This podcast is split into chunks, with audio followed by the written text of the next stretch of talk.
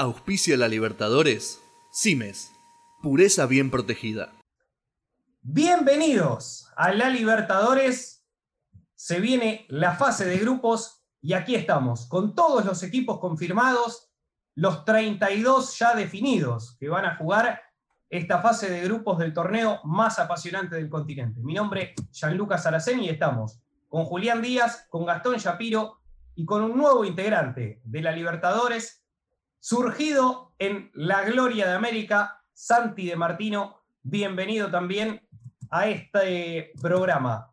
Decíamos, equipos confirmados, terminó la fase previa, la fase 3, y ya están los 32 definidos. Hubo partidos para disfrutarlos, para analizarlos y para también empezar a hablar de ellos aquí en el podcast sobre este torneo. Hablamos Primero, para mí de la gran sorpresa, gremio afuera de la fase de grupos, es cierto, del otro lado estaba un equipo duro en este continente como es Independiente del Valle, Julián, pero Gremio no va a jugar la fase de grupos de la Libertadores. No, no solo no va a jugar la fase de grupos, sino que ya tampoco tiene a su técnico Renato, que eh, luego de esta derrota tremenda para lo que es Gremio, eh, se quedaron sin técnico, lo rajaron a Renato. Eh, y la verdad, tanto a la ida como a la vuelta hubo una polémica, porque a Gremio en los primeros tiempos de los dos partidos hubo un offside mal cobrado que podría haber sido gol para ellos. Eh, a la ida, eh, Independiente del Valle se supo poner arriba con doblete de Farabelli y a la vuelta el primer tiempo de Gremio fue aplastante pero con un doblete de Ortiz, Independiente del Valle lo dio vuelta otra vez el partido y le ganó la serie 4 a 2 y dejó afuera a un grande de Brasil.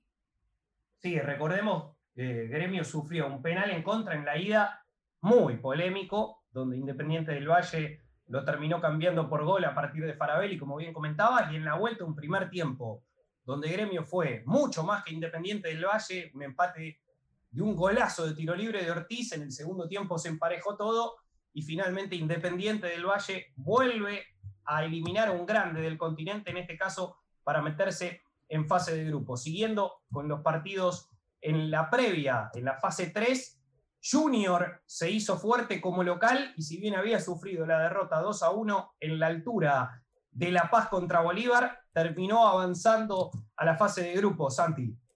Exactamente, como era de esperarse, fue una serie en la que los locales se hicieron fuertes, vos lo mencionabas, Bolívar, que había goleado a Montevideo Wanderers en la fase 2, volvió a ganar en La Paz, fue 2 a 1, pero esta vez no le alcanzó, porque Junior arrancó siendo superior, en el primer tiempo consiguió la ventaja por medio de Borja, y cuando parecía que con ese gol le alcanzaba porque tenía un gol de visitante marcado en Bolivia la semana anterior, Bolívar se le vino encima, hizo un gran segundo tiempo, sobre todo en los primeros minutos, pero cuando mejor estaba el equipo visitante, sufrió una expulsión infantil. El argentino Leo Ramos en la mitad de la cancha por un golpe sin pelota. Allí Bolívar, lógicamente, con la desventaja numérica, no pudo hacer pie en Barranquilla y Junior lo terminó liquidando con goles de Pajoy y de Inestrosa para meterse en este grupo D, que será uno de los más peleados. Lindo grupo el que tenemos el de, ya los vamos a estar repasando todos. Hablamos ahora del partido entre Atlético Nacional y Libertad. Gastón Libertad había ganado la ida 1 a 0, pero terminó sufriendo y mucho en la vuelta en Colombia y Atlético Nacional se mete también en la fase de grupos. Exactamente, fue un duelo entre dos históricos de la Copa Libertadores, como son Atlético Nacional y Libertad. Como bien decías, Boyan, eh, Libertad se había impuesto 1-0 eh, de local en el partido de ida y fue hacia a visitar a, Atlético Nacional y arrancó ganando el partido apenas eh, empezó el primer tiempo, a los dos minutos con gol de eh, Julio Enciso, eh, se ponía en ventaja por 1-0, todo indicaba que Atlético Nacional la tenía muy complicada para poder pasar a la fase de grupos de esta Libertadores, pero en un aplastante segundo tiempo se logró imponer al equipo del Dani Garnero con goles de Barrera, Perlaza, Alves y Duque, eh, así, se, así se dice, eh, y terminó clasificando a esta fase de grupos eh, uno de los históricos ¿no? de la Copa Libertadores, como es Atlético Nacional.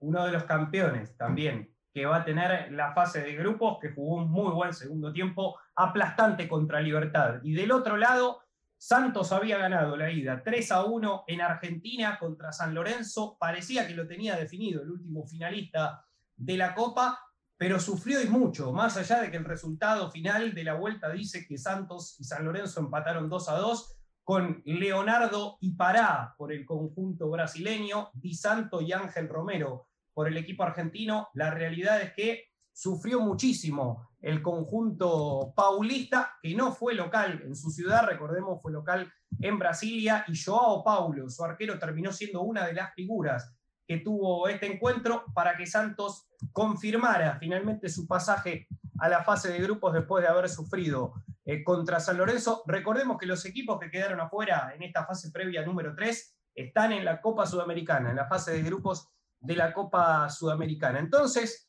los grupos definidos y empezamos a repasar lo que va a ser esta primera fecha, Julián. Sí, Grupo A, vamos al primero, Palmeiras, Defensa y Justicia, Universitario de Perú e Independiente del Valle. Eh, recordemos que la Recopa se jugó, terminó y Defensa y Justicia hizo la heroica en Brasil y después de un escándalo penal mediante, Defensa y Justicia le ganó por penales al Palmeiras y se consagró campeón de la Recopa. Pero repetimos el grupo A, Palmeiras, Defensa y Justicia, Universitario de Perú e Independiente del Valle luego de haberle ganado a Gremio la fase 3. Y en la fecha número 1 van a jugar Independiente del Valle, Defensa y Justicia y Universitario contra Palmeiras. Los dos equipos que jugaron la Recopa tendrán que ser visitantes en el comienzo de esta Copa Libertadores. Pasamos al grupo B, Gastón. Bueno, el grupo B eh, queda con eh, Olimpia de Paraguay, Inter de Brasil, Deportivo Táchira y el nuevo eh, Always Ready, debutante en esta Copa Libertadores. Tenemos el martes a Always Ready recibiendo al Inter de Brasil y Deportivo Táchira recibiendo a Olimpia en su cancha. Va a ser lindo el partido de Always Ready con Inter de Porto Alegre. Veremos si logra hacerse fuerte en la altura de Bolivia el equipo que será local. El grupo C, decíamos antes, pasó Santos y terminó completando. Lo que ya estaba era Boca, Barcelona de Guayaquil y de Strongest. Un lindo grupo, me parece, se viene aquí en el grupo C. El debut será Santos recibiendo al equipo ecuatoriano a Barcelona y de Strongest haciendo lo propio con Boca, otro equipo boliviano que será local, en este caso en La Paz, y otro equipo ahora argentino que tendrá que ir a un territorio complicado. Pasamos al grupo D, Santi. El grupo D quedó conformado por River, Independiente Santa Fe, Fluminense y Junior, que se suma tras eliminar a Bolívar. Este es el único grupo que tiene dos equipos del mismo país. Recordemos que eh, cuando un equipo procede de la fase previa, puede sumarse a una zona donde ya haya un compatriota. Por eso Junior y Santa Fe, los únicos dos equipos del mismo país que comparten grupo. El jueves se jugará en su totalidad esta primera fecha con Fluminense recibiendo a River y Junior recibiendo a Santa Fe en Barranquilla.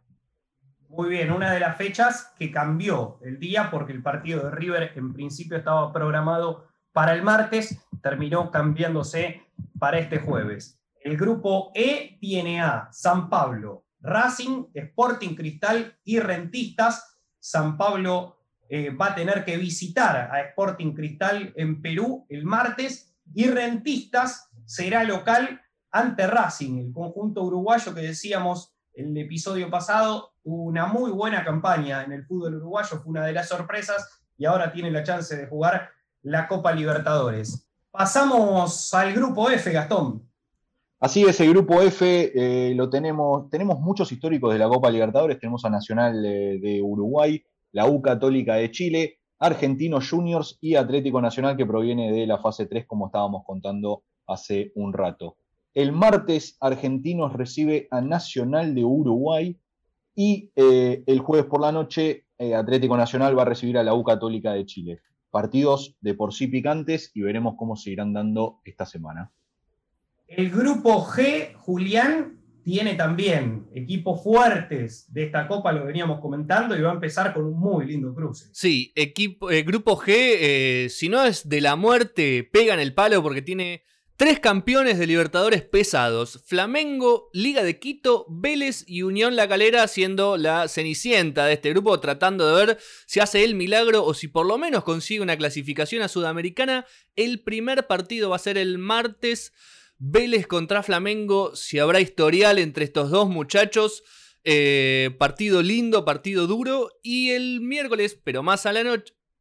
Y el miércoles, el Unión La Unión La Calera recibe a Liga de Quito casi que debutando en esta copa, esperando sacar el mejor resultado en esta primera fecha que le tocó el grupo a bailar bastante fuerte la calera. Sí, tiene un grupo complicado, Unión La Calera, y cerramos, Santi, con el último, con el grupo H. El grupo H encabezado por Cerro Porteño, también están Atlético Mineiro, América de Cali y Deportivo La Guaira. Este grupo ya se había definido, por supuesto, porque no proviene ningún equipo de la fase previa. El arranque será este miércoles con La Guaira recibiendo a Atlético Mineiro, mismo día para que América de Cali enfrente a Cerro Porteño, en un grupo en el que también a priori hay tres candidatos y el equipo venezolano de Deportivo La Guaira que buscará dar la sorpresa. De ese modo entonces quedaron definidos ya los grupos, los 32 equipos confirmados y empieza ahora sí la parte más complicada de esta copa, la fase de grupos, después se vendrán las eliminatorias, pero eso ya será otra historia. Aquí estamos, esperando las seis semanas seguidas, sí, seis semanas seguidas del torneo más apasionante del continente, recordando que vamos a estar, como siempre, con el podcast una vez por semana analizando todo lo que dejan las fechas e intuyendo todo lo que puede llegar a venir en este hermoso torneo, en esta hermosa Copa Libertadores, donde, como venimos comentando ya desde el año pasado, obviamente falta el público, lamentablemente que tanto le aporta a este torneo. Recordad que nos podés seguir en Instagram como la Libertadores Pod, la Libertadores POD, y allí vas a tener la información del día a día de este torneo, como así también en La Gloria de América. La Gloria de América con Santi de Martino y toda la información